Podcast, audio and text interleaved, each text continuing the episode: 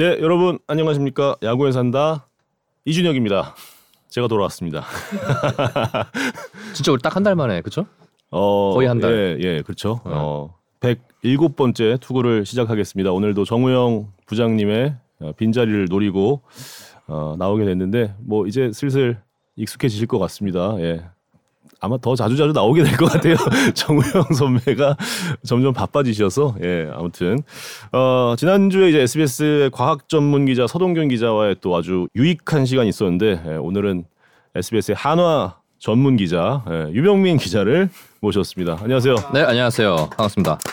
예, 우리가- 한화 전문 103회째 아마 한 걸로 기억, 103번째 투구 때 했던 걸로 기억하는데 정말 딱 한달 맞아요. 만에. 예. 그러네요. 예. 지난주 대기과학에 질린 두 문과생이 도망가셨다. 아 그럴 수 있겠네요. 저도 아, 문과인데. 아 그렇죠 문과. 아, 저도 지난주 방송을 봤는데 어 문송하게 될 뻔하더라고요. 예, 아 쉽지 않더라고요. 무슨 내용인지 절반도 못 알아듣겠어요. 아, 나 서동균 기자 붙잡고서는 야, 무슨 얘기한 건지 못 알아듣겠다. 아. 미안하다 그랬는데 이과는 위대합니다. 이과는 위대하다. 아, 네. 정말 예, 이과는 위대하다. 어, 우리 유병민 기자를 한화 전문 기자로 소개해드렸는데 어, 실제로 이제 한화 이글스에 대한 애정이 워낙 예, 많이 얘기하셨잖아요. 제가 보문산 뒷자락에서 태어났습니다. 아 아, 진짜로 동네가 어디 어디죠? 저희 대사동. 대사동. 네, 제가 부사동 옆에 대사동이 야구장 진짜 바로 옆이네요. 그렇죠. 음. 뒤그 야구장 그 중앙 테이블에서 보시면은 보문산 중턱에 주택들이 쫙 있어요. 음. 거기서 태어났어요. 어. 네. 그러면 뭐 자연스럽게 이글스 야구를 어렸을 그렇죠. 때부터. 제가 아버지께 여쭤봤더니 제가 그때 태어났을 때는 오비 시절이어서 아. 오비 때부터 네. 네, 다녔고 그때는 외야가 플라타너스 나무로 쫙 깔려 있었대요. 예. 산책길. 예. 빙그레가 오면서부터 다시 또 열심히 다니고. 예. 음. 예. 뭐 그냥 예, 계속 주장창 이글스만 따라다녔죠. 예. 유병민 기자의 그럼 어린 시절 야구 영웅은 저요? 누구였습니까? 저는 당연히 정민철. 아. 저에게는 제가 그 기자가 되고 이제 처음 이제 만났을 때, 어 너무 정말 이 심장 떨리는 소리가 여기까지 들리는 게 예. 느껴질 정도로 네. 하지만 침착하게 냉철한 비판과 아, 실제로 저희 제가 살던 아파트 바로 윗집에 전에 이제 이군 감독 하셨던 전대영 감독님이 음, 예, 예. 사셨어요. 예. 그래서 저는 뭐 지금도 자제분하고도 연락하고 예. 오. 같이 맨날 복도에서 야구 같이 하고 오. 그 아버님이 갖다 준 공으로 이제 하고 막 그랬던 추억도 있고 준 이글스 맨이시네요. 어, 거의 그렇다고 봐야죠. 오. 예, 그렇습니다. 하지만 예, 예, 근본 근본 뭐 딱, 딱히 근본은 없는데 예. 근본의 한화 전문 유병민 기자와 함께 예, 지난 한 주간 또 격동의 시간을 보낸 한화 이글스 얘기를 해봐야 될 것 같은데 아 정말 깜짝 놀랐습니다. 어, 목요일이었죠. 네. 예, 수베로 감독의 경질이 경기 끝나고 발표가 됐습니다. 네, 저는 수요일 날 야구 당번을 마치고 수, 목요일은 일찍 퇴근을 했어요. 그래서 네. 집에서 애 보고 있었는데 카톡이 엄청나게 오길래 뭐지 했더니 이제 주변 지인들한테 바뀌었다 이러면서 막 엄청나게 오더라고요. 그래서 사실은 이 저도 뭐 중계를 하면서 많은 감독들의 경질을 봤지만 네. 경질을 하기 전에 그런 어떤 기류와 네. 분위기가 있게 있죠. 마련인데 왠지 이제 곧 며칠 안에 약간 이런 느낌이 있는데 사실은 이렇게 조금 예상치 못한 타이밍의 경질은 저도 처음인 것 같습니다. 그렇죠. 그래서 모두가 예상을 못했던 상황이었습니다. 왜냐면은 이따 뒤에도 설명하겠지만 한화가 5월 들어와서 살짝 반등을 했거든요. 네. 그랬는데 갑자기 감독이 교체된다라는 보도 자료가 밤 9시 11분에 나왔으니 모두가 놀랄 만한 상황이었고 그래서 네. 제가 이제 감독 교체 과정을 타임라인으로 정리를 해봤는데요. 표 한번 보여주시죠. 네. 일단 거슬러 올라갈 게 좀 있는 게 뭐 다들 보도로 나왔지만은 4월 26일부터 5월 2일까지 하나가 이 기간에 6연패를 당합니다. 그러면서 꼴찌로 추락을 하고요. 그러면서 이제 구단 수뇌부가 감독 교체를 결정을 해요. 요 음. 기간에. 그러면서 어, 제 최현우 감독하고 이제 SSG 인천 첫 데뷔전 때 만나서 이제 인터뷰를 했는데 어, 그때 감독한테 예, 최현우 감독한테 연락을 했다고 하더라고요. 구단에서. 5월 근데 3일. 예. 후보군에 있다. 근데 안 될 가능성도 있다. 음. 아, 그래서 100%그 당시에 확정은 아니었어요. 그리고 이제 구단 내부적으로 이제 논의를 했겠죠. 그러면서 그 논의 끝에 최원호 감독 선임이 결정을 했는데 네. 논의 과정에서 최원호 감독 후보 외에도 다수의 후보군을 두고 저울질을 했다고 합니다. 네. 여러 후보군들을 놓고 이제 우리 팀이 올해 어떻게 마무리를 해야 되고 내년에 어떻게 해야 될지에 대해서 논의를 한 끝에 어, 최원호 감독을 결정을 하기로 했고 그러면서 이제 결정을 하게 되면 이제 구단이 그룹에 보고를 해야 되잖아요. 구단주께 보고를 해야 되고 일본 네. 박찬혁 대행이 지금 구단주 대, 박찬혁 대표가 구단주 대행을 하고 있지만 그래도 일단 그룹에 보고를 해야 되기 때문에 하나 수뇌부가 감독 교체 관련해서 그룹에 보고를 했고요. 5월 10일인데 오타가 났네요. 예, 그다음에 5월 11일 날 그룹의 재가를 받고 최원호 감독을 2군 경기를 마친 최원호 감독을 대전으로 부릅니다. 예. 최원호 감독은 어, 대전구장에서 그 당시에 한화랑 삼성이 경기를 하고 있었어요. 경기장에 들어갈 수가 없고 없을 수밖에 없는데 들어가면 뭐 좀. 이상하잖아요. 예, 이상하죠. 그래서 경기장 밖에서 어, 구석진 곳에서 이제 어느 곳에 들어가서 이제 대기하고 있다가 이제 계약서 작성 이런 것도 다 하고 면담도 하고 이제 본인은 기다리고 있었습니다. 그리고 아. 나서 경기가 하나의 승리로 끝났을 때 바로 이제 박찬혁 대표랑 이제 손혁 단장이 수베로 감독에게 찾아가서 좀 아쉽지만 우리 여기까지 해야 될 것 같다 음. 경지를 통보했고 수베로 감독도 깜짝 놀랬고 현장에 있던 취재진도 깜짝 놀랬고 예, 하지만 뭐 어, 현장에 있던 취재진에게 제가 또 들은 바로는 수베로 감독은 좀 깜짝 놀랐지만 담담하게 이별을 받아들이면서 선수단하고 이제 인사를 했고요. 그리고 이제 수베로 감독이 이제 빠지고 나서 최원호 감독이 와서 이제 당장 다음날 경기를 해야 되거든요. 인천 원정을 가서 네. 그래가지고 새벽에 코칭 스태프와 1 시간 반 정도 미팅을 했다고 합니다. 음. 그래서 이제 어떻게 코칭 스태프를 조각을 할 것이며 어떻게 운영을 해갈 것인지에 대해서 이제 이대진 수석 코치를 비롯해서 여러 코칭 스태프와 긴 미팅을 하고 이제 각자 인, 인천으로 올라가고 팀은 네. 본인은 다 서산 가서 짐 챙기고 아. 인천으로 갔다는 또 얘기를 들었습니다. 모두에게 아주 뭐 정신 없는 하루였을 것 같은데. 그렇죠. 저희 예. 막내 전영민 기자도 그냥 다음날 아침 뉴스 경기 종합으로 써놨다가 다 뒤집었습니다. 그렇죠. 기자들한테도 네, 감독 예. 교체, 교체로 바꿔야 되기 때문에 예. 음. 하나 구단에 따르면은 일단 그날 이제 언론 보도에 따르면 수베로 감독이 계속 실험적인 야구를 해서 내부적으로 교체 논의를 했다. 지금은 팀이 바뀌어야 한다라고 판단했다라고 이렇게 경질 및 교체 이유를 밝혔는데요. 네. 수베로 감독의 임기 동안 성적도 제가 한번 정리를 해봤습니다. 2021년에 수베로 감독이 이제 하나 사령탑에 데뷔를 했죠. 네. 49승 83패 12무 승률 3할 7푼 1리로 2021 시즌 최하위였고요. 2022년에는 46승 96패 2무 이게 구단 역대 최다 패배입니다. 사실 이때 다들 뭐 기억하시겠지만 100패를 하는 게 아니냐. 네. 사상 초에 100패가 되는 게 아니냐라는 걱정 아닌 걱정이 나왔던 시즌이고 승률 3할 2푼 4리에 최하위로 맞췄고요. 올해는 이제 11승 19패 1무 이게 이제 그 수베로 감독이 5월 11일까지 맡았던 성적입니다. 네. 이게 3할 6푼 7리에 9위. 그러면서 통산 319경기에서 106승 198패 15무 승률은 3할 4푼 9리에 기록을 하고 마무리를 했는데 사실 2021, 2022 시즌은 뭐 구단이 구단 자체로도 계속 리빌딩을 해야 된다. 선수를 키워야 된다라고 얘기를 했던 시즌이기 때문에 성적이 뭐 그렇게 연연하지 않겠다라고 했지만 그래도 이제 세 번째 시즌에서는 아무래도 초반에 부진이 좀 심해지니까 빠르게 결단을 좀 내린 것 같습니다. 네. 어. 그렇다면은 여기서 또 하나 구단에서 실험적인 야구를 해서 내부적으로 교체 논의를 했다고 하는데 그 실험이 그렇죠. 무엇인가? 이 경질의 배경에 대해서 그렇죠. 예. 네, 궁금해요. 근데 제가 뭐 취재도 했고 뭐 여러 일로 이제 제가 판단하기에는 첫 번째로는 타선 타격부터 가게 되면 사실 한화가 제가 전에 여기 지난달에 출연했을 때도 제가 초반에 이렇게 무너진 경기가 없다. 시즌. 아, 경기 막판에 뒤집혀서 그렇지. 작년처럼 막 시즌 막판에 와르르 무너져서 사회에 TV 끄는 일 없다라고 말씀드렸잖아요. 네. 뭐 일부 팬들께서 하나 팬들은 멘탈이 저렇구나라고 해주시기도 했는데 진짜로 되게 다 그렇게 막 초반에 무너진 경기는 없었거든요. 네네. 결국은 뒤에서 이제 못 지키거나 아니면 타선이 또 안 터져서 그런 경우가 있었는데 일단 수베로 감독이 타선 실험을 굉장히 많이 했습니다. 음. 고정되지 않은 타순이 이게 약간 조금 이 내부에서도 좀 불만 기류가 있었는데 표를 한번 보여주실까요? 5월 11일까지 이 10개 구단 라인업을 제가 이제 정리를 했는데 키움은 33경기에 32개 라인업 썼습니다. 그러니까 딱 두 경기 정도는 같은 라인업을 쓴거 예. 바꾼 거죠. 여기도 많이 바꿨네요. 근데 하나는 31경기에서 전 경기 다 다른 라인업 썼습니다. 단 한 번도 같은 라인업이 나오지 않았군요. 없었어요. 예. LG가 32경기에서 19경기밖에 라인업이 없거든요. 19개밖에. 그렇다는 네. 거는 이제 상위권 팀들 뭐, 뭐 지금 보면은 어디죠?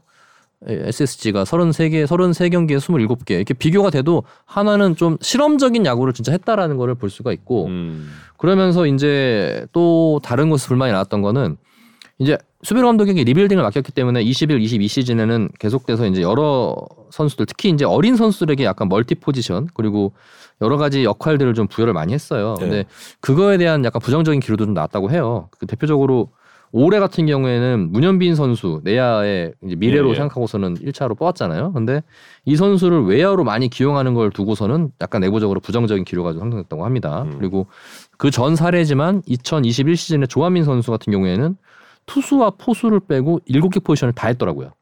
조한민 선수. 네, 조한민. 선수. 예. 군대가 있고 상무가 있는데 네. 이런 선수들 그리고 김태현 선수도 약간 성장이 더딘 거 이런 것들도 조금 안에서는 평가가 좀 안 좋았다라는 음. 얘기가 좀 나왔었고요.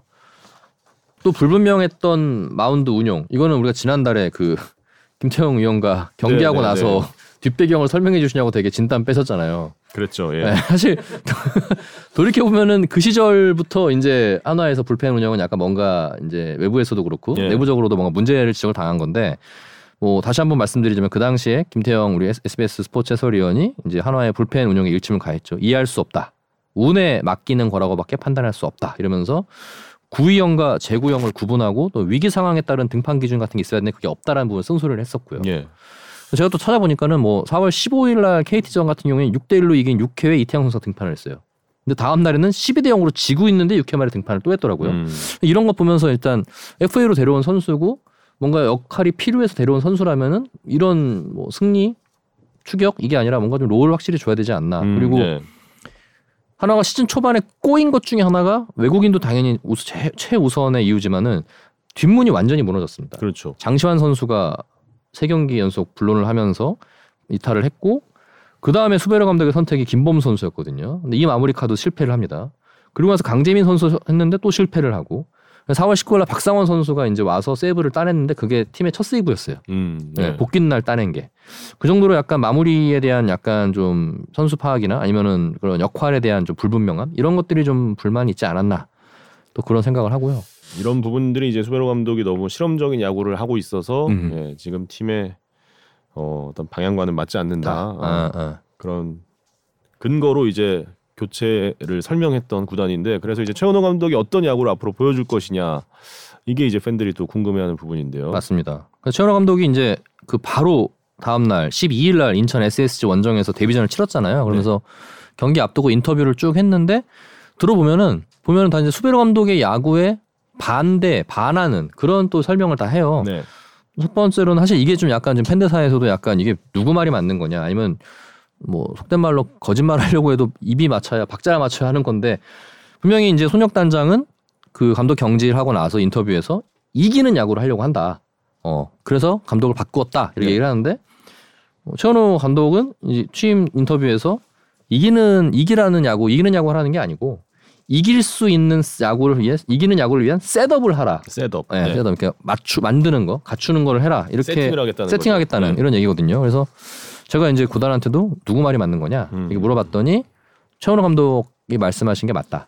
그러니까 손혁 단장이 이제 전날 워낙 경중 없는 상황에서 경황 없는 상황에서 인터뷰를 하다 보니 이기는 야구를 해야 된다라는 거에서 말이 나왔는데 네. 어 손혁 단장 말이 아닌 최원호 감독이 얘기한 내년 시즌부터 이기는 야구를 해야 되기 위한 올 시즌의 셋업 이게 이제 최원호 감독이 해야 될 역할 그리고 감독을 바꾼 이유라고 얘기를 해줬고요. 예. 그러면 최원호 감독이 또 하나 얘기한 것 중에 제가 이제 뉴스로도 또 소화를 했는데 되게 어, 예상 외의 그런 발언이었는데 시프트는 투수의 동의 속에 진행을 하겠다. 음. 투수 동의 없이 지금까지 일반적인 총괄 시프트였다면은 이제는 투수의 동의를 받고 시프트를 진행한다. 미팅했는데 좌타자 슬러거 그러니까 거포들을 대상으로는 시프트 하는 거는 투수에서 동의를 하더라. 근데 뭐 병살 상황이라든지 뭐 이런 일반적인 상황에서 좀 자제를 하려고 한다.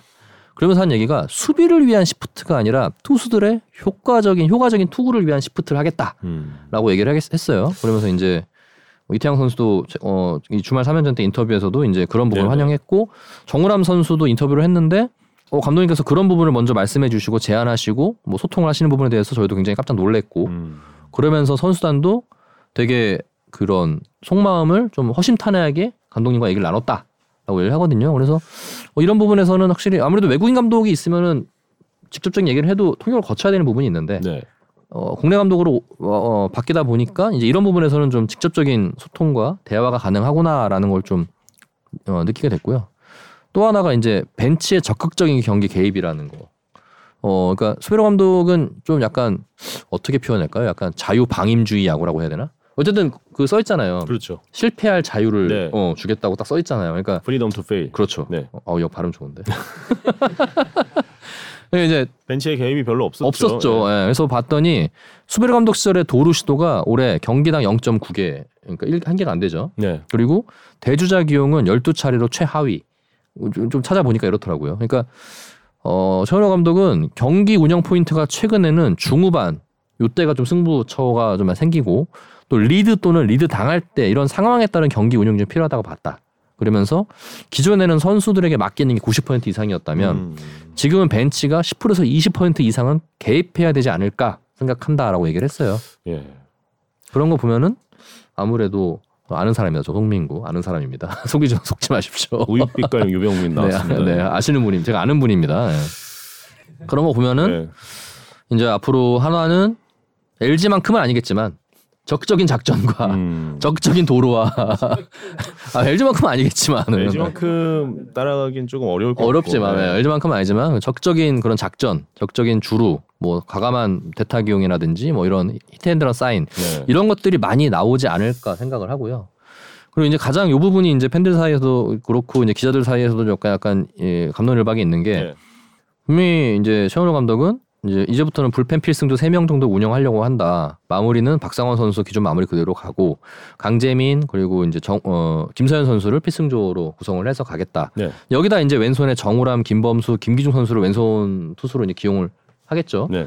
근데 이제 보면은 근데 저도 어 이거는 사실 수베로 감독도 4월 중후반부터는 계속 유지했던 사실 아까 말씀드렸지만은 장시환, 김범수, 강재민 카드가 마무리가 무너지면서 시행착오는 좀 있었죠. 겪었죠. 예, 겪었지만 어쨌든 이 부분은 4월 중순 말부터는 구단 수베로 감독도 로사도 코치랑 함께 운영하던 부분이었거든요. 네. 그래서 이 부분은 딱히 저는 공감은 안 갔어요. 음. 예, 이 부분은 어느 예. 정도 수베로 감독이 만들어 놓은 놓은 거. 상태였는데. 예, 그렇죠. 예, 그래서 어쨌든 지금 어쨌든 역할을 명확하게 주겠다는 건 어떤 의미인지 알 것 같습니다. 음. 예, 그래서 이기는 상황에서는 누가 나가고 예. 지는 상황에서는 누가 나가고 이런 점들을 좀 명확하게 이제 구분을 해서 선수들이 자기가 이런 상황이 되면 내가 준비하겠구나라고 알고 이제 스스로 준비할 수 있게끔 만들겠다라는 의도인 것 같아요. 네. 제가 보기에는 그래서 이런 점들이 이제 최원호 감독 체제에서 한화가 남은 110경기에서 바뀔 상황이지 않을까라는 생각을 하고요. 네.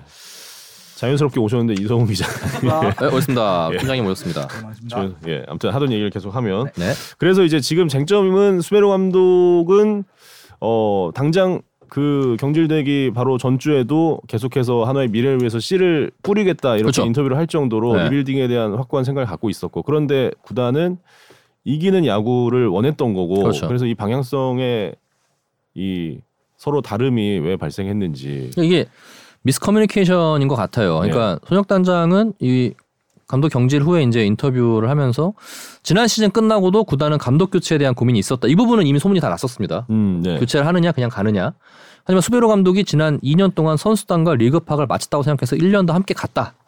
그렇게 얘기했거든요. 네. 근데 수베로 감독이 3월에 시범 경기 때 마치고 나서 인터뷰는 내가 계약 마지막 해지만 선수의 미래를 위해 보호하고 관리하는 원칙은 바뀌지 않는다. 음. 이건 내가 야구인으로 지켜온 철학이다. 이 모든 결정은 한화의 미래를 위해 할 것이다. 얘기를 해요. 그다는 거는 이기는 야구가 아니라 나는 3, 3년째에서도 보호, 철저한 보호와 관리를 통해서 내 야구를 하겠다라는 거거든요. 네네. 다른 방향성을 서로 갖고 있는 거였어요. 그러니까 그러니까요. 결국은 제가 그래서 어, 그러면서 손혁 감독이 아, 손혁 단장이 올해는 이기는 야구를 하기 바랐, 바랐다 이렇게 얘기를 해요. 네. 그래서 구단한테 바라는 걸로 그칠 게 아니라 명확하게 얘기했어야 되는 게 아니냐. 음. 수베로 감독한테 올해는 성적을 냈으면 좋겠다. 네. 못해도 중위권을 해야 된다. 네. 이런 얘기를 했어야 되는 게 아니냐. 그랬더니 구단 관계자는 이제 시즌 앞두고 어, 스프링 캠프 앞두고 올 시즌에 대한 방향성을 논의를 했고 동의한 걸로 알고 있다. 음. 근데 왜 그런 인터뷰가 나왔는지는 잘 모르겠다.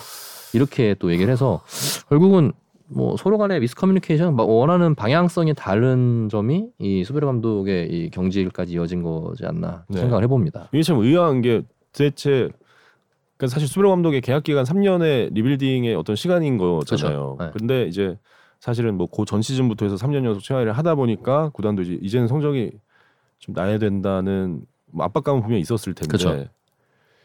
근데 저는 또 제가 생각한 거는 하나 구단이 지금 2025년에 대전 신구장을 목표로 예, 지금 예. 어 건립에 들어갔고 삽을 터서 지금 엄청 많이 진행이 됐습니다. 25년에는 가을 야구가 아니라 대권에 도전을 해야 되는 시기인 거예요. 아마 많은 분들이 희망상일 수 있겠지만은 류현진 선수의 컴백도 그당 그 시기로 기대할 수도 있고 예.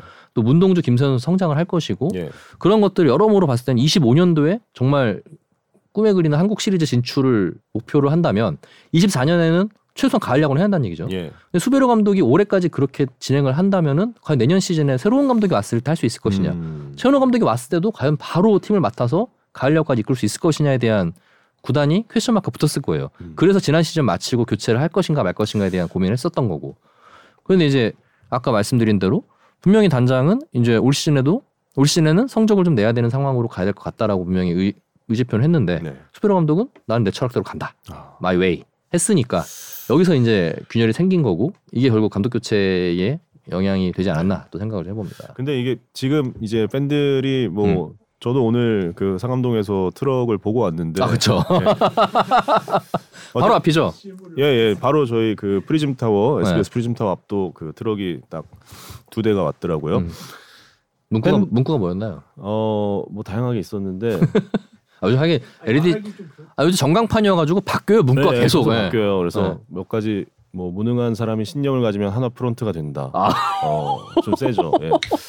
그리고 뭐 김승연 회장님 뭐 이런 것도 있었고 네. 하여튼 그 지금 이제 팬들이 이렇게까지 반발을 하게 된 이유가 수베로 감독에게 이 지금 성적의 책임을 다 전가하는 것이 맞느냐 이거잖아요. 그렇죠. 사실 한화가 시즌 초반에 꼬인 것 중에 하나가 바로 이 외국인 선수들의 이탈 및 부진입니다. 그렇죠, 예. 전력의 30% 정도까지 차지하는 외국인 선수인데 일단 버치 스미스 선수는 1선발이라고 데려왔는데 어깨 통증으로 2와 3분의 2이닝 만에 나 못하겠어 불러가지고 네. 강판이 됐고 고척에서 오그레디 선수는 거포라고 이제 홈런을 만들어줄 선수로 데려왔는데 지금 19경기에서 타율이 1할 2푼 5리로 부진합니다. 네. 근데 지금 표도 제가 만들어봤는데 한화가 현재 외국인 WAR이 유일하게 마이너스입니다. 아, 투수가 0.56인 거는 그만 페냐 선수가 최근에 잘해서 0.56이 된 거고 네. 네. 세 명을 합쳤는데 마이너스가 나오는. 유일하게 마이너스. 예. KT가 투수가 0. 마이너스 0.13인데 그래도 알, 어, 알포드 선수가 좀 해주기 때문에 플러스를 유지하고 있거든요. 예. 어 키움은 지금 투타 합이 3.19입니다. 엄청난 제 외국인 성공. 러셀이 또 너무 잘하고. 네. 하, 근데 이런 표현은 뭐지만 전 한화 외국인 스카우터가 지금 키움에 가 계신데 그렇죠? 네. 네, 정말 키움 외국인 선수 잘 뽑고 있습니다. 네. 그리고 LG도 최근에 그 오스틴 선수 네. 그리고 뭐 외국인 선수 두 명 잘하고 있고 이런 분들이 이렇게 이런 선수들이 있으니까 이제 쭉쭉 잘 나가고 있는데 한화는 이런 상황에서 감독에게 모든 책임을 전가할 수 있느냐 이게 이제 팬들이 좀 많이 화가 난 그 부분이죠. 그렇죠. 예. 그래서 어 제가 물어봤어요. 오그레디 선수 과연 이제 교체를 해야 될 것 같은데 제가 주말 경기도 봤는데 저는 이제 떨어지는 공 참는 거 보고서는 야 달라지긴 했다라고 했지만 부족하잖아요. 그래서 이제 한화 구단에 오그레디 선수 어떻게 되는 것이냐 물어봤더니 오그레디는 조금 더 기회를 주려고 합니다. 음. 이렇게 얘기를 해요. 근데 물론 미국에서 새로운 외국인 타자 영입에 대한 준비도 같이 진행을 하고 있습니다. 구단 직원이 가 있습니다.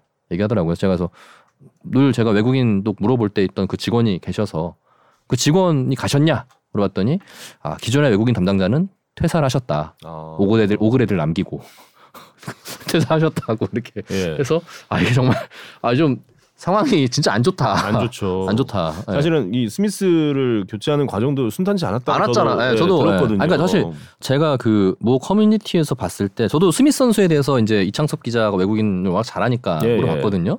위험성이 매우 높다라고 저한테 얘기를 했어요. 위험성 그렇죠. 크다고. 예, 근데 그 한 커뮤니티에서 그 스미스 선수를 비유한 단어가 침수차였어요. 침수차. 침수차. 이게 중고차 시장에서 침수차는 정말 피해야 되는 그쵸? 어떤 느낌인지 아시죠? 알죠, 알죠. 겉은 멀쩡해 보이지만 예. 어, 망가지는 거 순식간이에요. 그냥 이건 환불도 안 돼요. 가다가 그냥 서, 서버리는. 네, 그쵸. 네. 이런 상황 이런 표현을 보고서 제가 와 이거 표현력 죽인다. 제가 진짜 음. 그러지 않길 간절히 바랬는데 서버렸죠. 음. 돌아가 버렸죠. 예, 그런 것도 있었고 이런 상황이 되다 보니까는 팬들은 이제 왜 이거를 스베로 감독에게 전 모두게 책임을 지냐. 특히 한화가 5월 성적이 어 5승 2패로 일단 7할까지 갔고 또 네. 연승을 타는 분위기였거든요. 그러니까 좀 더더욱 좀 납득하기 어려운 그런 상황이었고 아까 말씀하신 대로 트럭 시는 지금 여러 문구를 가지고 21일까지 진행한다고 합니다. 뭐 하나 빌딩도 가고 어, 백화점도 가고 어, 이글스 파크도 가고 예, 그런데 이제 구단 내부도 다 보고가 된 상태고요. 그래서 지금 전전긍긍하고 있다고 합니다. 예. 예. 드럭시에 저도 오늘 봤는데 이- 아, 이한 문구도 경기 만에 맞고 집에 간 용경, 어, 이군조차 부진한 용경. 실험 야구는 누가 하고 있는 것인가? 아, 사실 그 뭐 오그레드도 그렇고 스미스도 그렇고 이 위험 댓글에 침수차는 가격이라도 싸줘야 돼. 아 이게 뭐 웃을 수만은 없는 얘기인데 어쨌든 좀 위험 부담이 분명히 있었던 외국인 아니, 그러니까 선수들이었기 때문에 손혁 감독, 손혁 단장 감독이래 자꾸 제가 예, 예. 키움 시절에 그 단장 네. 감독이 이렇게 남아 있어가지고 손혁 단장이 구단 유튜브 인터뷰에서 좀 자신 있게 얘기를 했어요. 잘할 것이다. 자신만만 했어요. 자신만만하게 얘기를 했단 말이에요. 근데 그런 부분이 이제 한 달도 안 돼서 한 달이 뭐예요? 첫 경기 만에 이게 어그러지다 보니까는 팬들은 좀 이제 분통이 터지는 상황이 된 거죠. 네. 예. 그래서 이제 앞으로 최원호 감독이 어떤 야구를 하고 어떻게 좀 지켜봐야 될지 궁금해서 제가 정우영 부장님께 전화를 드렸습니다. 왜냐면 방송을 오래 하셨기 때문에 같이 예. 네, 최원호 감독은 어떤 스타일입니까? 그랬더니 부드러운 카리스마라고 딱 한마디로 정리해 줬고요. 그리고 2군에서 같이 했던 그 후- 선수들한테도 물어봤더니 매우 엄하시다. 네. 음. 어, 확실한 건 그러니까, 확- 그러니까 정확하게 딱 맞는 건 아니 맞고 아닌 건 아닌 딱 네, 그런 확실한 성격으로 진짜 엄하게 좀 관리하신다. 음. 그리고 저는 그 최원호 감독이 옛날에 테드 강의를 한국에서 예, 예, 예. 했잖아요. 8년 전에 그때 예. 되게 정말 잘 봤는데 정말 그때 그 문구 전 지금도 기억합니다. 죽도록 연습하면은 죽는다. 맞아요. 예. 그게 이제 최원호 감독의 그러니까 칠- 어, 철학이죠. 지도 예. 철학인데 그런 점들을 여러 가지 아울렀을 때는 되게 좀 스마트하게 팀을 잘 이끌지 않을까라는 생각을 해보고요. 특히 2020년에 한현덕 감독이 물러났을 때 이제 대행을 100, 114경기를 했거든요. 그래서 그런 구단에 잘 운영되는 상황이라든지 그런 것도 잘 알고 있기 때문에 특히 최근에 감독들을 2년 계약을 하는 게 약간 트렌드인데 하나는 3년 계약을 했거든요. 역시 25년까지 네, 그런 걸 감안했을 때는 최원호 감독이 좀 뭔가 책임감을 갖고 좀 이끌어야 되지 않을까 생각해 네. 봅니다. 근데 참 이 시기 자체가 조금 예, 최원호 감독에게도 저도 사실 최원호 감독 뭐 예전부터 봤고 네.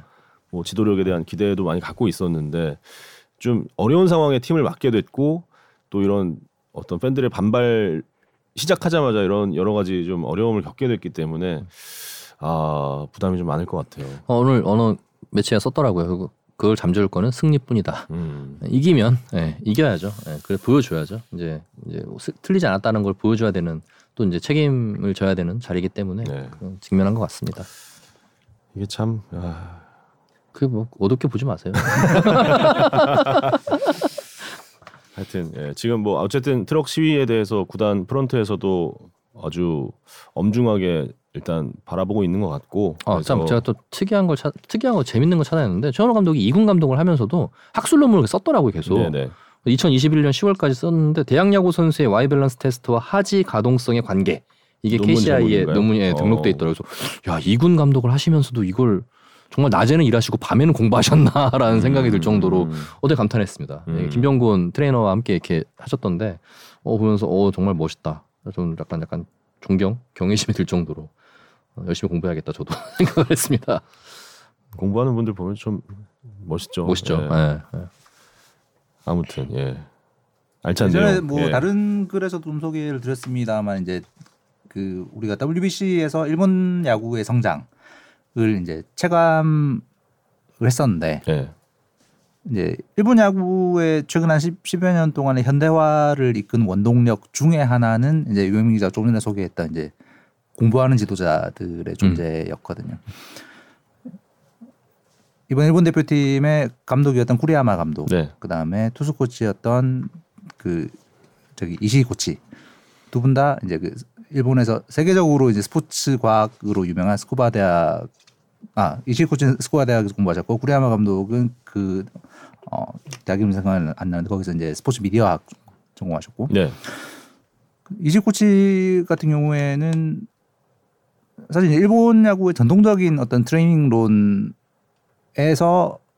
본인의 어떤 메이저 경험과 그다음에 그 대학원에서 직접 공부한 그런 이론적인 부분을 접목을 시켜서 현장에 이제 투수 역사 투수 육성에 적용을 한 대표적인 투수가 우리가 너무나 놀랬던 사사키 로키 이런 투수들. 제가 내일 지바 롯데를 보러 가거든요. 어 맞추려고 그랬는데 부상으로 빠져서 못 봤나. 지금 아. 예. 제 가 그 정보를 듣고 목요일에 사사키 로키가 나온다고 해서 그 음. 경기를 예매를 했는데 음. 지금 어제 기사가 음. 회복이 좀 더뎌서 미뤄질 것 같다고. 아, 그래도 오릭스니까 야마모토나 뭐 누가 아, 야마모토 야마모토가 일요일 날 나왔죠. 일요일에 아 나왔어요. 안 맞죠. 슈페이타도 슈페이타도 안- 없나? 누구라도 없나? 미야기는 나올 것 아, 같아요. 미야기 나올 것 같아요. 미야기. 아 근데 WBC 우승 트로피 전시하러 보러 간대요. 그래가지고 아. 네, 그래서 지바 홈에서 한다 그래서 아무튼 예 그런 연구를 이제 현장에 접목하는 게 그럼요. 중요하다. 그래서 음. 정 감독 에게 뭐 한화뿐만이 아니라 향후 야구 전체적으로 기대하는 부분이 굉장히 큰 뭐 지도자고. 그쵸. 그러니까 국내에서는 정말 보기 드문 준비된 지도자. 뭐 유명 기자 지금 이야기한 부분 최원호 감독이 뭘 잘못했다 뭐 이런 부분은 뭐 아니니까. 그럼요. 음. 또 구단이 조금 더 체계적인 의사결정 어떤 납득이 되는 음, 그런 행보 이런 걸 바라는 팬들의 염원에 대한 이야기였던 것 같고 뭐 네. 기자가 취재 워낙 잘해서 쭉 이야기해줬지만 하나만 더 붙이면 이제 그 외국인 교체 여부에 대한 부분에서 한 가지 변수는 지금이 외국인을 교체하기에 가장 좋은 시기인가라는 부분이에요. 아, 예. 어, 예전에 야구에 산다에서 KBO에 올 수 있는 외국인 선수의 pool이 되게 많이 줄었다라는 말씀을 드렸잖아요. 그건 메이저리그와 마이너리그 모두 선수들 임금이 확 올라서 그렇죠. 선수들이 이제 미국에서 Triple A에서 조금 이렇게 좀 비비다가 네. 어, 메이저 승격을 노려보는 것이 100만 달러 몸값 제한이 있는 한국에 오는 모험을 선택하는 것보다 조금 더 유리하다고 판단될 수 있는 부분이 있기 때문에 한국에 오려고 하는 외국인 선수의 pool이 줄어든 상황인데 6월은 어떤 시기냐면 이 Triple A와 메이저 사이에 좀 애매하게 걸쳐 있는 선수들이 팀과 계약을 할 때 6월 1일에 메이저 승격이 되지 않는 않으면 opt-out을 할 수 있는 음. 권리를 넣은 선수들이 꽤 있어요. 네, 네. 네. 그래서 그 6월 1일에 opt-out을 선언한 선수는 FA가 돼서 예를 들어 한국, 예를 들어 일본으로 올 수 있는 음. 그런 풀이 약간 넓어지는 상황이 네네. 되거든요. 그 객관적으로 보면 외국인 선수를 교체하기에는 5월보다는 6월이 조금 나은 상황이긴 한데 음. 문제는 한화가 지금 약간 발등에 불이 떨어진 상황. 그리고 오그레이디가 지금 삼진율이 43.9%더라고요. 아. 그 역대급 아닌가요? 역대급이 아니라 역대 1위입니다. 때립니까? 네, 규정 타석 70% 이상 들어선 선수 중에 삼진율 40% 넘은 선수가 없거든요. 뭐 다른 부분이 아닌 이제 삼진, 컨택 이런 부분은 이제 샘플 사이즈가 좀 적어도 기록에 의미가 생기는 부분인데 과연 이 정도의 약점을 이제 극복할 수 있을 것인가? 유명석 기자 지금 이야기했지만 이군 가고 나서의 모습들 그다음에 주말 이연전, 이연전에서 약간 공을 조금 더 보나라는 조짐을 보이긴 했는데 무게 중심을 음. 뒤에 두고 있으라는 얘기를 꾸준히 하고 있대요. 그래서 아. 예, 그거를 좀 그 말씀하신 삼진을 워낙 많이 당하니까 좀 네. 극복을 해보고자 음. 했는데 그래도 결국은 컨택을 못하면 의미가 없기 때문에 음. 예, 지금으로서 뭐 드라마틱한 반등을 그렇죠. 기대하 삼진으로 아웃되나 예. 땅볼로 아웃되나 음. 아웃은 매한 가지. 그렇죠. 네. 어쨌든 지금 뭐 어제- 아까 WAR도 보여주셨지만 지금 상태면 이제 안 쓰는 게 나은 그렇죠. 수준이니까 예. 결국은 예. 어쨌든 5월보다 6월이 교체하기에는 조금 더 좋은 선수를 데려올 확률이 그래도 그렇습니다. 예, 조금 더 있다 음. 예, 이런 이야기고 어 이제 오늘 이제 폰터뷰는 네. LG의 박명근 선수 준비가 돼 있는데 40분부터고요. 이제 5분 남았으니까 박명훈 선수 이야기를 좀 쭉 하고 넘어가면 될것 예, 같습니다. 오늘 또 자료를 준비하셨습니다. 네, 작년 또 올해 이게 어린 투수들의 공을 보면서 이게 좀 반하는 경우가 점점 늘어나고 있는데 네.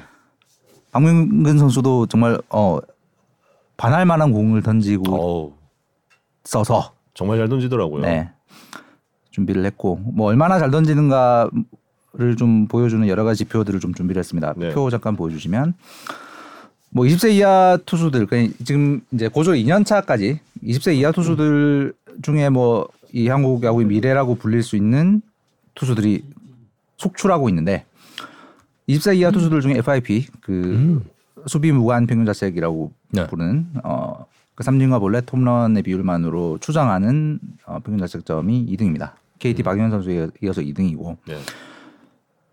신인 중에 최고 라는 수준을 좀 넘어선 느낌이에요. 현재 한국 야구 KBO 리그에서 제일 좀 치기 힘든 공을 던지는 투수 중에 네. 한 명이다라는 지표를 보여주는 건 헛스윙 비율입니다. 예, 타자가 치려고 스윙을 했을 때 얼마만큼 헛스윙이 나오는가라는 비율인데 sidearm 투수들 중에서 1등입니다. 음. 연령 상관없이. 뭐 리그를 대표하는 어, 선배 sidearm 투수들보다 박명근 투수를 상대했을 때 헛스윙이 더 많이 나오고 있어요. 25%. 보통 이제 저렇게 맞추기 힘든 투수들 같은 특히 sidearm 투수들 같은 경우에는 movement가 너무 크기 때문에 제구 난조를 겪는 경우들이 있잖아요. 많죠. 근데 박명근 선수는 그렇지도 않습니다. 스트라이크 엄청나게 많이 던져요. 20세 이하 투수들 중에 스트라이크 비율이 역시 박영현 선수에 이어서 2등입니다. 네. 밑에 이제 김서현, 윤영철 이런 윤영철 특히 윤영철 선수 같은 경우에는 뭐 이 컨트롤 좋기로 소문난 투수인데 그 투수보다도 스트라이크를 더 많이 던지고 있습니다. 어 지난주에 네이버 칼럼에 썼었는데 이제 박명근 선수 뭐 세 가지 구종 직구 체인지업 커브 다 좋은데 특히 이제 직구의 속도와 움직임이 정말 보기 드물고 뛰어나다라는 내용의 칼럼을 썼었어요. 네네. sidearm 투수들 중에 이제 패스트볼 이 박명근 선수 좀 어떤 특징을 가지고 있는가를 표로 정리를 한 건데 release 높이가 140cm보다 낮은 투수들 그러니까 sidearm 언더핸드 계열의 투수들 중에서 속도가 엄청나게 빠릅니다. 5월 5월 들어서 좀 네. 5월 기록들이에요. 왜냐하면 4월에는 박명근 선수가 선발로 나와서 좀 그 구속이 이 느렸던 경기가 포함이 돼 있기 때문에 네. 5월만 잘랐습니다. 5월 박명근 선수의 패스트볼 평균 시속이 146.3km입니다. 이건 sidearm 투수의 공 중에는 정우영 선수의 투심 146.9에서 한국에서 두 번째로 빠른 공이에요. 속도도 엄청나게 빠른데 가장 주목해 볼 건 수직 movement. 예. 어, 야구 산다 보신 분들은 너무나 잘 아시겠지만 수직 movement는 이제 타자의 눈에 봤을 때 위로 떠오르는 것처럼 느껴지는 그 중력 때문에 밑으로 가라앉아야 되는데 백스핀 때문에 덜 가라앉는 움직임을 얘기하는데 자, 수직 movement가 다른 sidearm 투수들과는 비교할 수 없을 정도로 많습니다. 타자의 눈에는 사이드니까 덜 떠올라야 되는데 확 떠오르는 느낌이 들 거라는 얘기죠. 맨 밑에 정우영 선수의 저 투심과 비교해 보면 저 차이를 느끼실 거예요. 네네. 정우영 선수의 투심은 이 중력 대비 떨어져야 되는 것보다 더 떨어집니다. 다시 네네. 말하면 정우영 선수의 투심은 이 백스핀보다는 약간 약간의 탑스핀 성격의 그 음. 와- 완전히 사이드 스핀을 먹어서 가는 공이라고 네네. 보면 될 것 같아요. 그러니까 땅볼 유도에 너무나 좋고 정우영 선수가 한국 야구 역사상 최고의 땅볼 비율을 보이는 이유가 저 마이너스 값의 수직 무브먼트라고 보면 되고 박명근 선수의 패스트볼은 그거랑 정반대. 네. 음. 타자 눈에 봤을 때 사이드인데 떠오른다는 음. 느낌. 그렇다고 옆으로 그 사이드암 특유의 옆으로 움직이는 무브먼트가 적은 것도 아닙니다. 저 마이너스 값은 이제 우타자의 몸쪽 방향을 나타내는 거고요. 29.3이면 밑에 임기영 뭐 정우영 선수 투심 대비 그렇게 큰 차이가 없어요. 그러네요. 다시 말하면 우- 우타자의 몸쪽으로 휘어지는 옆으로 휘어지는 각도 크면서 위로 또 엄청나게 떠오른다는 떠오른다. 공입니다. 예전에 이제 우리가 저런 공을 뱀직구라고 그렇죠, 그렇죠. 불렀죠. 박명근 선수가 5월에 던지고 있는 패스트볼과 비슷한 공을 찾으려면 한참 옛날로 돌아가야 돼요. 어. 그 임창용 선수가 한국에 온 직후 네. 14년에 속도가 5월에 박명근 선수랑 속도가 똑같았습니다. 네네. 변속이. 음. 근데 수직 무브먼트는 지금의 박명근 선수가 훨씬 높아요. 높네. 그더 떠오른다는 거죠. 당시에 임창용 선수보다. 수평 옆으로 휘는 수평 무브먼트도 지금의 박명근 선수가 그때 임창용 선수보다 더 많이 휘니다. 음. 2015년에 그 심창민 선수가 한참 좋았을 때 음. 삼성의 세더맨으로 삼성, 나갈 때 그때 그때, 뭐. 심창민 선수의 공이 지금의 박명근 선수의 공과 또 약간 유사했어요. 네. 수직 무브먼트가 지금 박명근 선수보다 약간 높은데 높고. 수평 무브가 더 좋습니다. 네. 박명근 선수가.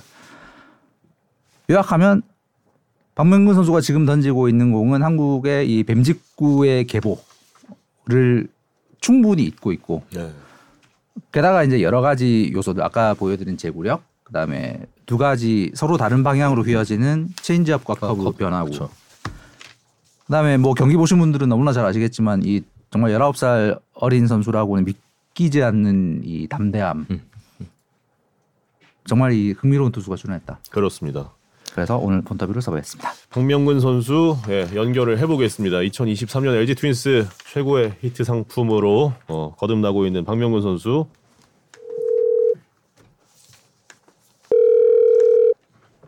네 여보세요. 네 박명근 선수 안녕하십니까? 네 안녕하십니까. 네 야구에 산다. 에서 전화 드렸고요. 저는 캐스터 이준혁입니다. 반갑습니다. 네, 반갑습니다. 네, 기자님들 인사. 안녕하세요. 이성훈입니다. 안녕하십니까? 예, 안녕하세요 유병민 기자입니다. 네, 지금 뭐 하다가 전화 받았죠? 좀 전부터 영상 좀 보고 있다가 아, 음, 지금 본인의 어떤 이 칭찬을 계속 듣고 있었습니까? 네, 좀 듣고 있었어요. 뭐 이상한 얘기 없었습니까? 동의할 수 없다 이 부분. 아, 다 너무 좋은 말씀을 해주셔가지고 어, 다 맞는 얘기입니까? 네, 그냥 겸손하게 듣고 있었어요. 아, 아, 알겠습니다. 일단은 우리 야구에 산다 시청자분들께 인사 한마디 부탁드리겠습니다. 네, 안녕하십니까? LG 테니스 투수 박명근입니다. 어서 오십시오. 아, 어, 일단은 뭐 요즘 페이스도 너무 좋고 지금 12경기 연속 무실점인데 마운드에 올라가는 게 요즘 즐거울 것 같아요. 어떻습니까? 초반에는 긴장을 좀 그래도 했었는데 음. 최근에는 좀 마운드 올라가는 게 재밌기도 하고 매번 원래 상대하던 타자들하고 맨날 다른 타자들하고 맨날 상대를 하다 보니까 음. 좀 신기하고 배우는 점이 좀 많은 것 같습니다. 어, 계속 새로운 타자들 만나는 게 재밌어요. 네. 어, 긴장을 한 적이 있었다라는 건 약간 믿기지가 않는데요. 어, 초반에 음. 조금 어려운 상황에도 많이 올라가고 음. 아무래도 KBO라는 리그에 처음 들어온 거기 때문에 조금 음. 긴장을 좀 했었던 것 같습니다. 음. 어, 월요일 쉬는 날 루틴은 좀 만들었나요? 뭐 따로 루틴은 없긴 한데 음. 그래도 무조건 밖으로 한 번은 나가가지고 뭐 걷거나 뭐좀 차 타고 나가거나 하는 것 같습니다. 어, 어, 오늘은 어떻게 보냈습니까? 오늘 동생 치과 예약 있다 해가지고 네. 네. 네, 동생 치과 한번 데려다주고 그냥 점심 먹고 들어왔습니다. 아 동생 쉬는 날 동생 치과를 같이 간. 여동생인가요? 네 여동생입니다. 어, 몇살 몇 살더 올해 고2입니다. 아, 두 살 두 살 차 여동생을 치과에 데려다 준 착한 오빠. 어, 이런 오빠 흔치 않은데.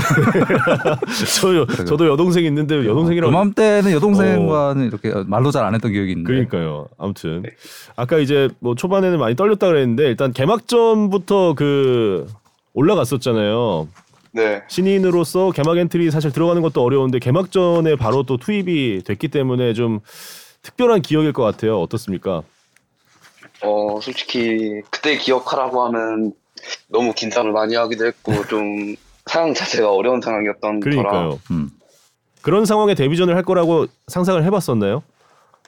아니요 개막전에 시합을 나갈 거라고도 생각을 못했었어요. 음. 근데 그 이제 불펜에서 준비하라고 얘기를 들었을 때 그때부터 막 떨리기 시작하던가요?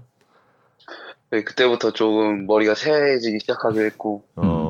너무 정신이 없어가지고 형들 하는 말하고 코치님 해주시는 말 제대로 못 들었던 것 같습니다. 음. 그때 개막 시리즈 두 경기를 다 나갔죠.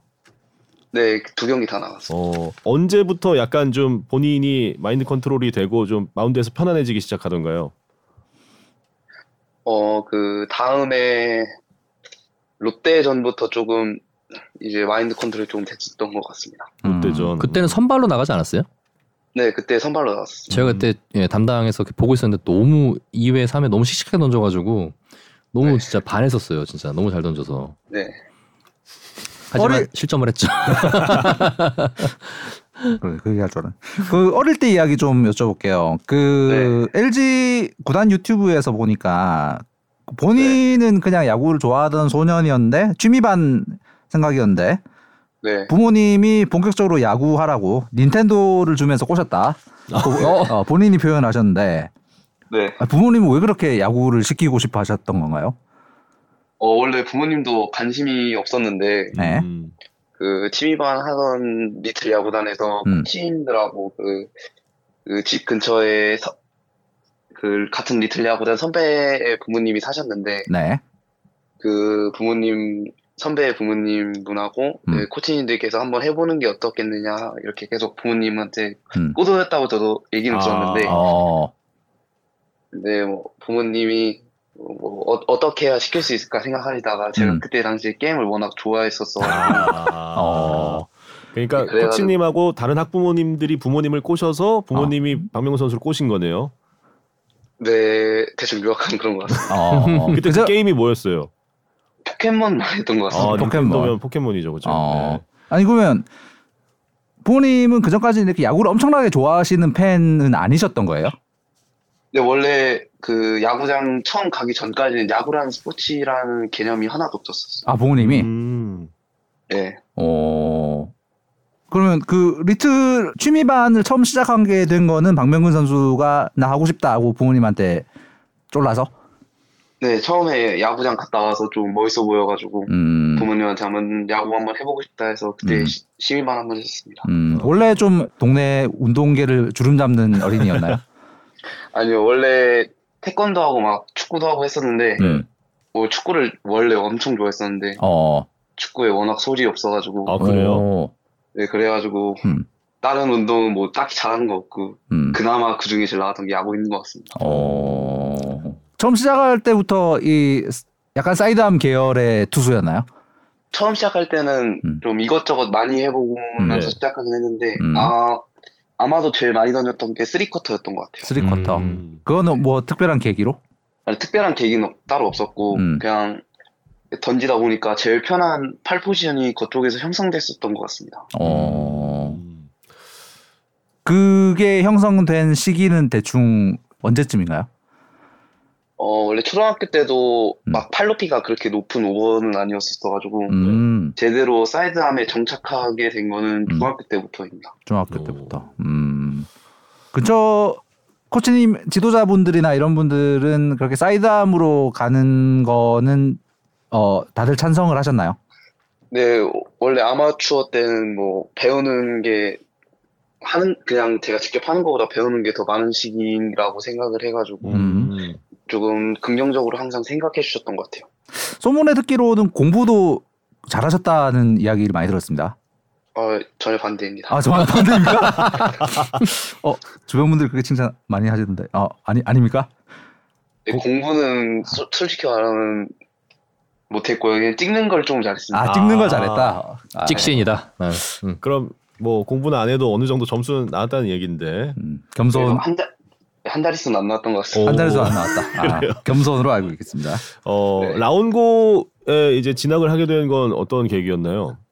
어, 중학교 때 네. 어느 고등학교를 가야 될지 중3 때까지 좀 고민을 하다가 음. 네, 네. 예, 강, 라운고 강공수 감독님께서 음.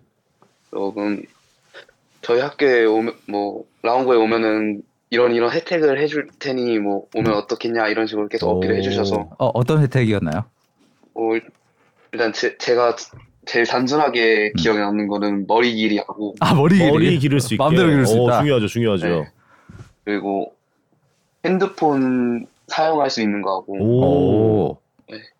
그리고 학교 내 약간 PC방처럼 컴퓨터를 꾸려놨거든요. 어. 네, 그런 것 때문에 조금 좀 어린 마음에 혹했었습니다. 오. 머리 기를 수 있고 핸드폰 할 수 있고 게임 할 수 있다. 최고인데? 최고 최적의 그런 상황인데. 최고인데요? 아니 그 부모님은 박명근 선수가 이런 이유로 라운고를 선택한 걸 알고 계십니까? 어, 아마도 지금은 알고 계시긴 한데 아 그때는 숨겼다. 네, 그때 당시에는 제가 왜 부모님이 얘기했을 때 좋아했는지 몰랐을 것 같아요. 아 뭐, 저 솔직히 얘기하기에는 조금 아, 좀 그런, 어, 이유들이 약간 그렇긴 한데 어, 한- 그 나이에는 사실 제일 중요한 것들이죠. 그렇죠. 아. 어. 그때는 김지찬 선수의 존재는 알고 있었나요? 라운고 진학을 결정할 당시? 네, 그 진학 딱 당시에 음. 그 야구 월드컵을 그렇죠. 하고 있었어서 가지고 음. 아, 19년도. 네, 지찬이 형이 그때 아, 번 번트한다. 한강이었나? 맞아요. 맞아요, 맞아요. 네, 그것 때문에 좀 지찬이 형 멋있어 보이기도 하고 내가 음. 그거 제가 중계했어요. 아, 그러네. 기장 대회. 어. 김시장 그때 날라다녔죠. 어, 저, 번, 저 번트 안타 친 형이 우리 학교 선배다. 네, 음. 그래서 어. 학교를 갔는데 그 전에 생각하던 라운고의 그런 혜택들은 제대로 제공이 됐나요? 네, 어 뭐라 해야 되지? 처음에는 음. 좀 허- 컴퓨터가 오래되기고 해- 오래되고 좀 안 좋았었었는데 아, 아, 네, 근데 저희 한 1년? 저 2학년 때쯤에 음. 아예 싹 다 좀 리모델링을 해가지고 아, 오. 컴퓨터 교체. 새 걸로. 네, 새 걸로 다 어, 교체를 PC방, 해주셔가지고 PC방을 갈 필요가 없었겠네요. 네, 그냥 솔직히 나가는 거는 뭐 먹을 거 사는 거 빼고는 어. 안에서 다 해결할 수 있었습니다. 야. 아니 컴퓨터 몇 대가 있었길래 그 야구 부원들이 다들 만족하는 게임 생활을 할 수 있나요? 어, 그 저희가 방이 두 개가 있는데 예. 그 3학년, 2학년 방이 따로 있고 1학년 방이 따로 있는데 네. 아 그 각 방에 다섯 개씩 있었습니다. 와 어, 롤이 가능했구나 5대 5로. 좋다. 그러네 5대 5가 가능하네. 네.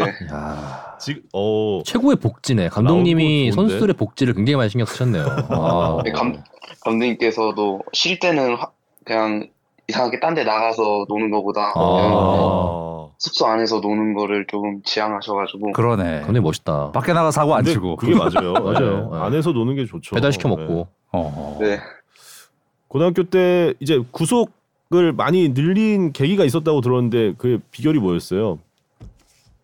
어, 고, 한 고1 때까지는 음. 제가 뭔가 웨이트라든지 트레이닝에 대한 좀 개념이 크게 없었는데, 음. 제가 1학년 때 팔꿈치를 다치고, 음.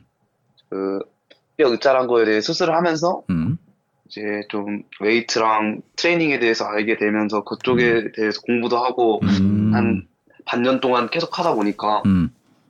이게 저도 모르는 사이에 몸이 조금 운동 선수의 몸으로 가까워졌던 것 같아요. 오. 음. 본인이 먼저 좀 관심이 있어서 많이 찾아왔어요. 아니, 제가 관심이 있어서 찾기보다는, 음. 네. 그냥 부모님도 뭐 여러 개 알아봐 주시고 음. 좀 이제 수, 수술을 했다 보니까 재활을 할 공간도 찾아야 되고 하는데 음. 제가 갔던 곳이 좀 웨이, 웨이트 트레이닝도 하고 재활하면서 좀 기본적인 트레이닝을 시켜주는 곳이었어 가지고 아 재활 재활했던 센터가. 네 그래가지고 조금 도움이 되게 많이 됐던 것 같습니다. 음. 그 2학년 때 팀 준우승 대통령배 준우승 이끌었고 작년 대통령배 16강 그 그 경기는 저도 목동에서 봤었는데 그 네. 서울고전 서울고랑 했던 거. 네. 아. 너무 멋있었는데 네. 그때 그때 이렇게 그 해질녘 이렇게 노을이 막 지고 좀 그랬던 시간 아니었나요? 그 경, 경기 시간이? 네 그 라이트가 안 켜져가지고 그렇죠. 그래 한참 기다리고 경- 막 네 경기 지연돼가지고 조금 음. 늦은 시간까지 경기했었습니다. 그렇죠. 그 하여튼 그 경기를 본 사람들은 박명근 선수의 이 매력에 정말 이 푹 빠졌었을 것 같은데 본인은 어땠어요? 그 경기를 던지면서의 느낌? 어, 일단 저희가 그 전대에서 음, 뭐 16강 아니면 8강에서 맨날 떨어졌었는데 음, 거기가 이제 제가 국가대표 나가기 전에 마지막으로 뛸 수 있는 경기였어가지고 음, 그렇죠. 음, 제가 가지고 있는 최선을 다해가지고 경기 임했었고 음. 아무, 이기겠다 생각으로 했었고 아무래도 8강에서 이기고 4강으로 올라가면은 음. 예, 나머지 친구들은 뭐 대학도 가고 이렇게 음, 음. 해야 할 조건이 좀 만들어지는 상황이다 보니까 음, 그런 것들까지 좀 생각하면서 전했던 것 같아요. 음. 본인의 고등학교 시절을 돌아봤을 때 뭔가 최고의 순간을 꼽는다면 언제가 기억이 납니까? 저는 서울고전이 제일 기억에 납니다. 그 경기가. 그 경기. 음. 네. 음. 그 LG에 지명됐을 때 네, 나온 것도 강호수 감독님이 LG 우승 멤버 출신인 거 알고 있었습니까? 네 원래 알고 있었습니다. 어, 되게 좋아하셨겠네요. 감독님께서도 그 전부터 LG에 가면은 잘 어울릴 것 같다고 저한테 오. 그냥 음. 좀 장난삼아 얘기 많이 하셨었는데 어. 또 그게 이렇게 되니까 또 되게 기쁘기도 하고 신기하기도 했었습니다. 박명근 선수 본인은 어릴 때 어디 팬이었습니까? 어 조심스럽긴 한데 조심스럽다. 두산 두산이군요. 네. 네, 같은 집에 있었습니다. 아 같은 집에 있었군요. 아, 두산 팬이었는데. 어, 아, LG 팬들이 이런 건또 어, 금방 이해해 주시더라고요. 그럼요. 음. 잘하면 된다. 지금은 완전 LG의 P입니다. 아, LG에 입단하고 나서 지금 뭐 또 팀에 좋은 투수 형들이 많잖아요. 네, 굉장히 그 박명훈 선수 많이 챙겨주는 것 같던데 어떻습니까? 막내 생활. 어 솔직히 초반에는 음. 아무리 챙겨준다 한들 하시더 하시더라도 제가 너무 긴장을 많이 하고 네. 어색하기도 하니까 음.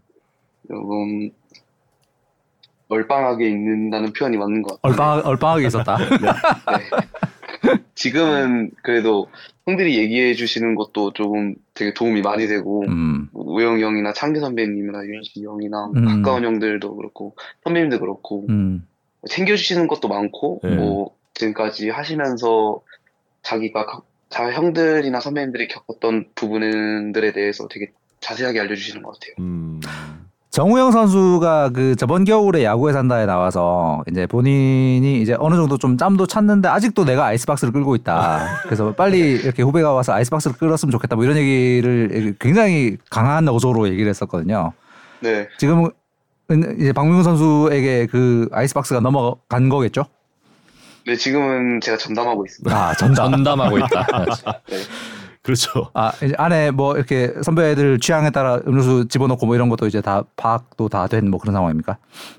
어, 뭐 따로 챙기는 건 없는데 현- 음. 선배님들께서 뭐 음. 특별히 먹는 뭐 아미노산이나 아미노산. 제 같은 아, 네, 그런 음료수들은 따로 좀 일부러 위에 올려놓고 아. 그 정도로 하고 있습니다. 일부러 위해. 중요한 역할을 하고 있네요. 우디님께서 명근아, 넌 이제 LG 종신이야라고.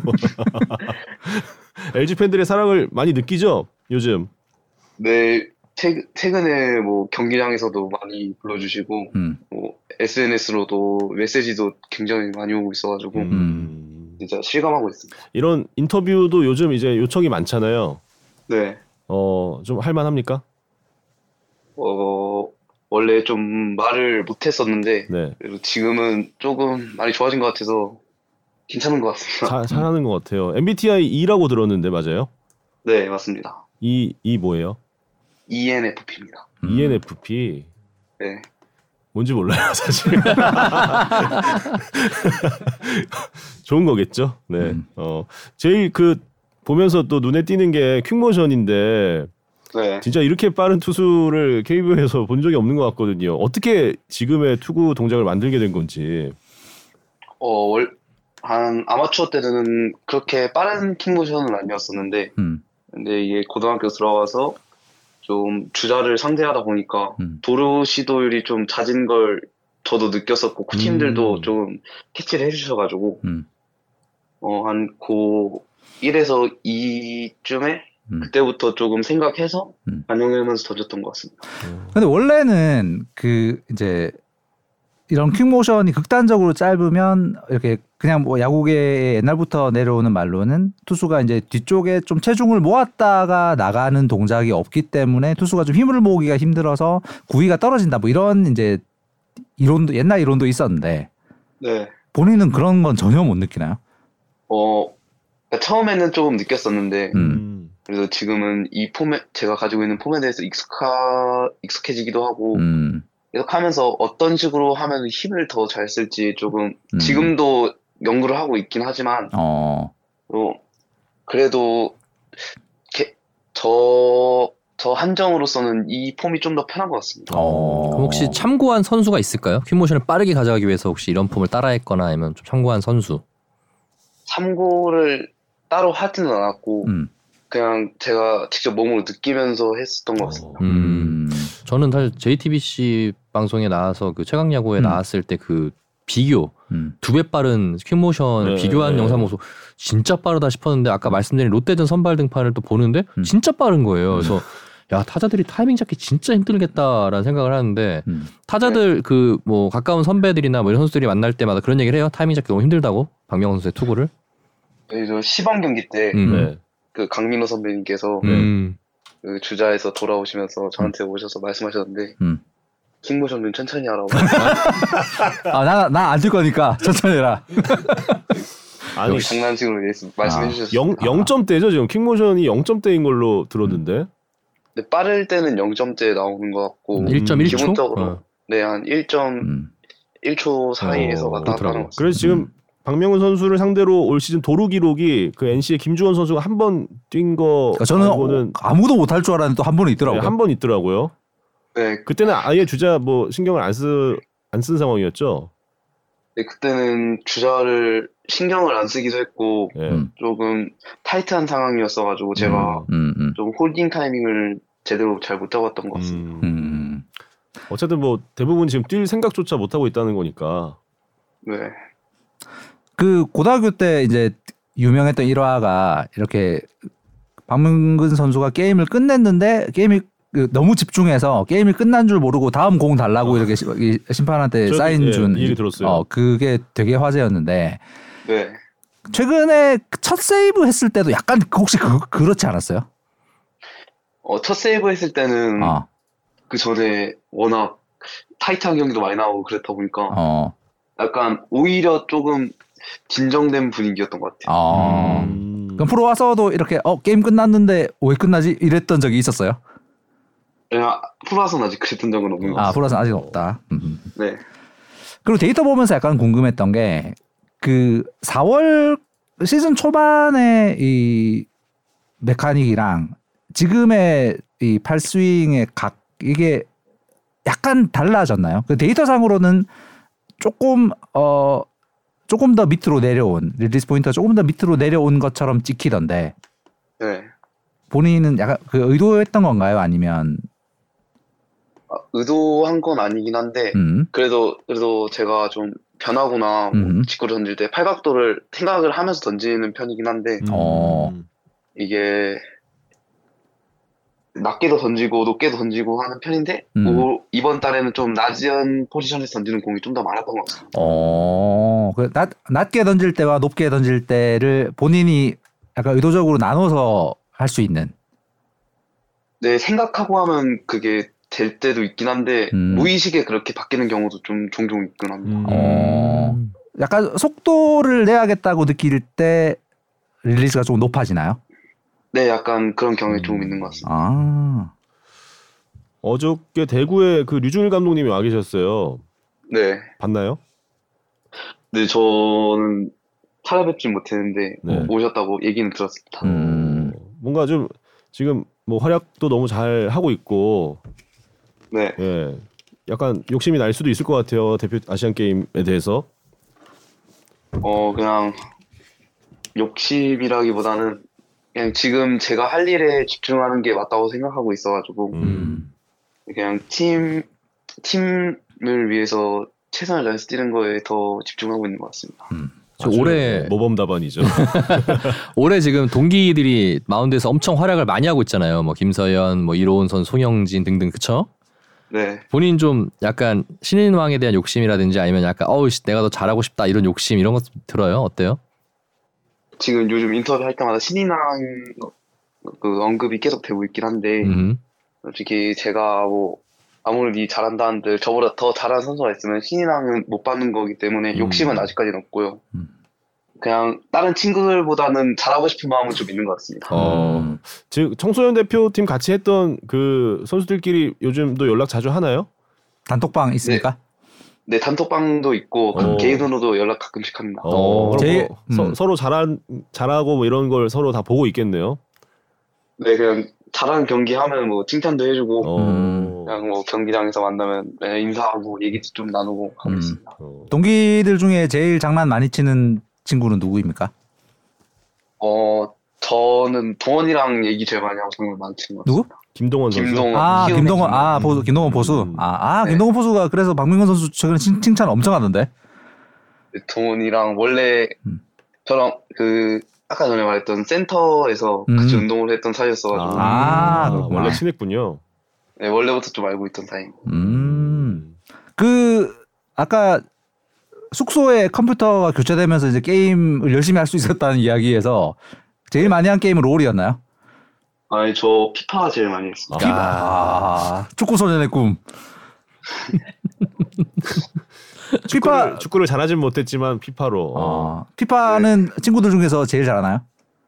네, 거의 제일 잘했던 것 같아요. 어, 친구들 중에 그 대표 선수 친구들 중에 피파로 이렇게 좀 상대가 될 만한 선수가 있나요? 어, 대표팀 애들이랑은 뭐 피파 할 일이 없었어가지고 아, 어, 안 해보긴 했는데 아, 어, 웬만한 애들은 제가 다 이길 수 있을 것 아, 같습니다. 어. 상대가 안 된다. 그 구단 유튜브에서 문성주 선수하고 키 대결을 했더라고요. 봤어. 네, 봤어요. 졌죠? 네 근소하게 쳤습니다. 억울하지 않습니까? 어, 억울할 땐 아는데 네. 그냥 성주 형은 스파이크를 신고 있었고 저는 안 신고 있었다고. 아. 억울하진 않지만 어 억울하다. 약간 좀 억울하지 않지만 억울하다. 핸디캡이 있었다. 음. 지금 KBO 네. 공식 프로필에는 174로 돼 있더라고요. 네, 그 구단에서 잰 건 171로 나왔고 네, 어 조금 더 크지 않았나요? 어 모르겠어 키를 재봐야 될 것 같습니다. 아, 제가 최근에 그 단신 투수 리포트를 하면서 SSG의 맥카티 선수 있잖아요. 네, 맥카티 선수는 173이 프로필인데 본인은 178이라고 주장을 하고 있어요. 네. 박명근 선수도 혹시 이런 과인가요? 아니요, 그래도 저는 음. 그 정도로 막 바꾸진 않습니다. 아 지금 저 볼랭님께서 피파 하면 구단 가치를 물어보는 게 국룰이라는데 구단 가치가 어떻게 되죠? 저 지금 5천억이었습니다. 5천억이요? 엄청 높은 거죠. 진짜 높은 거라고. 저는 안. 해봤지만 이거 엄청난 거겠죠? 네, 막 엄청 높은 것까지는 아니고 저희 어, PD가 그냥 지금 굉장히 진짜 입이, 높은 입이. 떡 벌어지면서 네. 진짜 높은 거라고. 거의 인생을 갈아 넣은 수준 아니, 아닙니까? 그냥 고등학교 있을 때 그거밖에 안 해가지고 아, 아뭐그 그 형이 좀 컸던 것 같습니다. 아, 고등학교 때 게임하기 최적의 환경이 만들어낸 어떤 작품 같은. 야 라운고의 피온 황제가 여기 있었네요. 아. 정우영 선수하고 또 많이 붙어 다녀서 정우영의 키링이다 이런 얘기도 있던데 네, 따라다니면서 뭐 많이 얻어먹고 있습니까? 뭐 먹는 것도 먹는 건데 네. 음. 뭐 솔직히 먹는 것보다 야구적인 얘기에 대해서 되게 많이 하는 것 같아요. 음. 아까 어, 전화 시작하기 전에 잠깐 데이터로 보여드렸는데 이제 그 네. 박명근 선수의 패스트볼과 정우영 선수의 투심이 둘 다 훌륭한 볼인데 약간 특성의 차이가 있다라는 이야기를 드렸었는데 뭐 네. 본인도 당연히 느끼고 있을 것이고 네. 어 본인이 느끼기에 본인의 패스트볼은 좀 앞으로 어떻게 진화를 해야 어느 방향으로 진화를 해야 된다고 생각하시는지 그러니까 옛날 임창용 선배 뭐 아니면 지금 정우영 선수의 투심 이 둘 중에서 본인이 한, 네. 한쪽 방향을 취할 수 있다면 어느 쪽이고 싶나요? 저는 그냥 지금 던지고 있는 제 공에서 좀 더 디테일이 들어가면은 좋을 것 같습니다. 음. 그 디테일이라는 건 구체적으로 어떤 바- 어떤 쪽이 조금 더 발전했으면 좋겠다라고 느끼는 건가요? 어, 좀, 뭐지, 솟아오르는 공이, 음.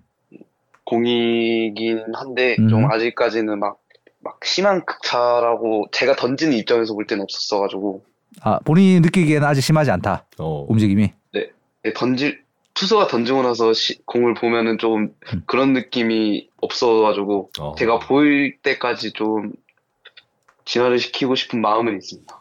이건 타자들의 입장과는 굉장히 다른 이야. 어, 타자들은 다들 어, 엄청나다고 얘기하고 있지만 민구 송님께서 박명근 계약금 받아 피파에 다 태워. 그리고 별이 빛나는 밤에님께서 야구 게임은 혹시 안 하는지 물어봐 달라는데 야구 게임을 할 저- 생각은 안 해봤나요? 저 최근에 마구마구를 그래도 조금씩 하고 있는데, 아. 마구마구. 약간 저 자기가 조금 있는 편이어가지고 제 카드 강화 좀 열심히 하고 있습니다. 아 본인, 본인 카드 강화 열심히 하고 있다. 어, 약간 자기애가 있는 스타일이네요. 그러니까 네. 아 게임에서 본인 카드를 어 그 수치를 만족해요? 수치? 본인 수치가? 수치 아 아직까지 마- 만족 안 돼가지고 좀 아하. 열심히 해야겠다 생각도 이걸로 좀 동기부여도 하는 것 같습니다. 아, 내 카드를 수치. 강화하기 위해서. 그렇지. 내 수치를 올리기 위해서 어. 실전을 잘하겠다. 근데 도 약간 현질이 있으면 도움이 되는 거 아닙니까? 어, 저 게임에 돈 드는 걸 그렇게 좋아하는 편이 아 아니었어가지고 노력, 노력으로 어. 커버하겠다. 네, 그냥 그럼 피온의 그 구단 가치도 진짜 노력으로 만든 건가요? 네, 저 뭐 뭐라 해야 되지 이벤트 같은 거 있으면은 어. PC방 가서 뭐 접속해가지고 컴퓨터만 틀어놓고 나올 때도 있고 아니 아. 우리 PD가 최소 한 달에 10만 원씩 박아야 가능한 구단 가치라고 지금 이야기하는데 제가 좀 금손인 쪽이어가지고 아. 금손이다. 음. 아, 네, 카드- 잘 뽑는구나. 아. 네, 그런 게 좀 잘 나오는 편입니다. 카드 아. 운빨이 좀 있다. 네. 오 재밌네. 공만 잘 던지는 거 아니고 이 어, 카드도 손, 잘 그러니까 뽑는 금손이다. 손재주가 있는 거야. 기본적으로 손재주가 있는 거야. 어. 손재주 어 아니 비- 변화구 이야기를 물어보러 지금 손재주 손재주 얘기를 딱 하려 그랬는데 지금 네, 금손 이야기를 하셔가지고 네. 체인지업 체인지업이 4월 시즌 초반보다 약간 어 뭐랄까 낙폭 낙차 이런 것도 커지고 체인지업의 움직임이 더 좋아졌다는 데이터로는 그렇게 보이는데 본인이 느끼기에 네. 어떻습니까? 어, 저 스프링 캠프 던질 때보다 음. 확실히 체인지업 뭐라 해야 되지 각이라든지 좀 움직임이 음. 좋아진 게 보이기는 하는 것 같아요. 그렇죠. 최근에. 어. 네, 데이터로만 그런 게 아니라 실제로 어, 던지는 박명근 선수가 보기에도 체인지업의 위력이 좋아진 것 같다. 네. 음. 그럼 좌타자 상, 상대하기가 조금 더 편하다라는 느낌이 있겠네요. 초반에 비해서. 네, 아무래도 초반에는 아직 완벽하게 체인지업을 제가 쓸 수 있는 변화구로 만들었던 그런 과정이었 과정이 아니었어 가지고 음. 이제는 조금 어느 정도 제가 컨트롤 수 컨트롤 할 수 있는 정도까지 오긴 했는데 그래도 음. 아직까지 막 엄청 좋은 체인지업까지는 아닌 것 같습니다. 음. 데이터상으로는 엄청 좋은 체인지업으로 보입니다. 욕심이 상당히 많네요. 선발로도 한 게임 나갔었는데 뭐 선발로 앞으로 또 해보고 싶다는 생각은 없습니까? 선발 뭐 할 수 있는 기회가 있으면은 뭐 나가고 싶은 마음은 있는데 음. 그래도 조금 선발을 하기 위해서는 조금 차- 과정이 조금 있어야 될 것 같습니다. 아직까지 제가 선발 경험이 많이 없어서 그런지 모르겠는데 경기 음. 하다 보면 확실히 초반보다 구위가 떨어진다든지 좀 음. 컨트롤이 좀 미세하게 변화가 생긴다든지 그런 게 조금 롯데 하면 롯데전 하면서도 느꼈어가지고 음. 선발을 하려면 조금 더 좀 발전을 한 다음에 해야 되지 않을까 생각합니다. 음. 마무리로서 세이브를 하는 것도 되게 근데 짜릿하잖아요. 네. 마무리로 계속 하고 싶은 욕심은 없나요? 네, 그냥 뭐 저는 자리 욕심보다도 그냥 팀에서 필요한 역할이 음. 주어지면은 그 역할에 충실하게 그냥 해가지고 좋은 결과 내는 게 제 역할이라고 생각하고 있어가지고 아 훌륭한 마인드의 소유자입니다. 원래 전화 인터뷰 20분 하겠다고 또 얘기했다가 지금 33분째 하고 있는데 질문 질문 두 개만 더 드리겠습니다. 그, 네. 그 전화 인터뷰 하시는 선수들마다 여쭤보는 건데 그 혹시 네. 등번호 바꿀 계획입니다. 왜냐하면 팬들한테 이게 마킹을 해야 돼서 되게 중요한 문제거든요. 네. 어 아직까지는 뭐 등번호 변경에 대해서 생각해 본 적은 없고요. 음. 지금 39번의 만약- 계기 네. 계기는 뭐죠? 지금 달고 있는 번호의 의미? 어 구, 구단에서 그냥 정해줬습니다. 아, 본인의 의사와는 일단은 상관없는 거.